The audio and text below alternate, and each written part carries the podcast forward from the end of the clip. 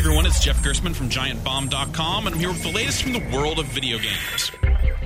If you've been playing video games seriously for a long time, you might remember the classic PC series Thief. It was a strong early example of stealth gameplay, giving you useful tools like water arrows that extinguish torches and rope arrows for, you know, making ropes. It built a devoted fan base back in 1998, and it's back for 2014 with a reboot that is simply called Thief. On paper, Thief sticks to the ideas of the original games, giving you the same sort of arrows to work with and demanding that you stay in the shadows and try to avoid direct conflict with guards. Unfortunately, the story goes nowhere, and it has gameplay that more often than not comes off as boring due to dim witted opposition and a city that feels like a series of narrow corridors. You might want to look back to Dishonored for this type of action. Our reviewer gave Thief a 2 out of 5. For more news and reviews from the world of video games, find me at giantbomb.com.